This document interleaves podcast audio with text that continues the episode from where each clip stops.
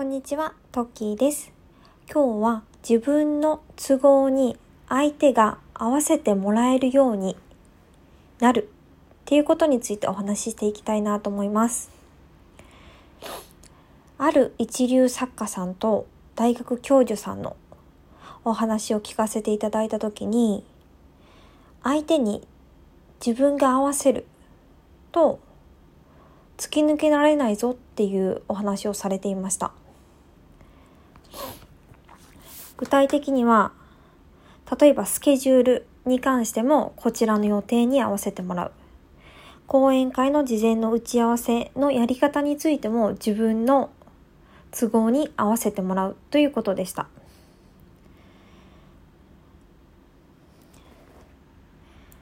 スケジュールをうん立てる際も相手にこちらはこの予定を希望していますがいかがでしょうか？講演会の事前打ち合わせも一回会ってとか一回ズームとかでお話ししてで実際講演会ってなった時にすごく時間がかかるから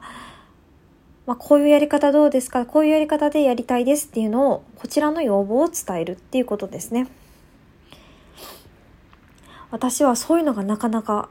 できないかったんですよね。そういうのってすごくわがままに捉えられるんじゃないかなっていうふうに思っていました。ただ、この方、一流の方たちのお話を聞いて、わあ、すごい納得するなと思ったのが、もちろんこう自分の都合に合わせていただくけども、その代わり自分はその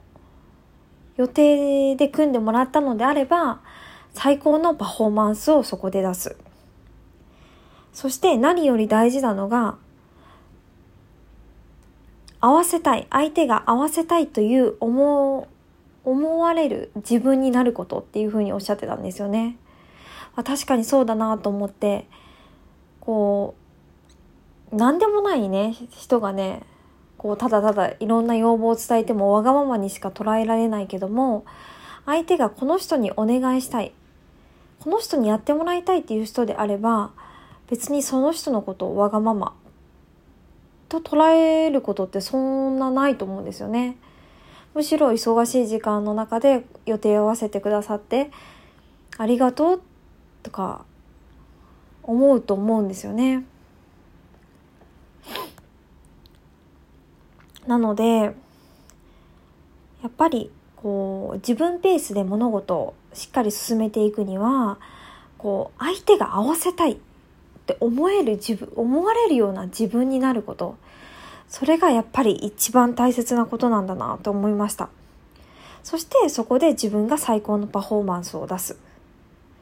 そうすることで、うん、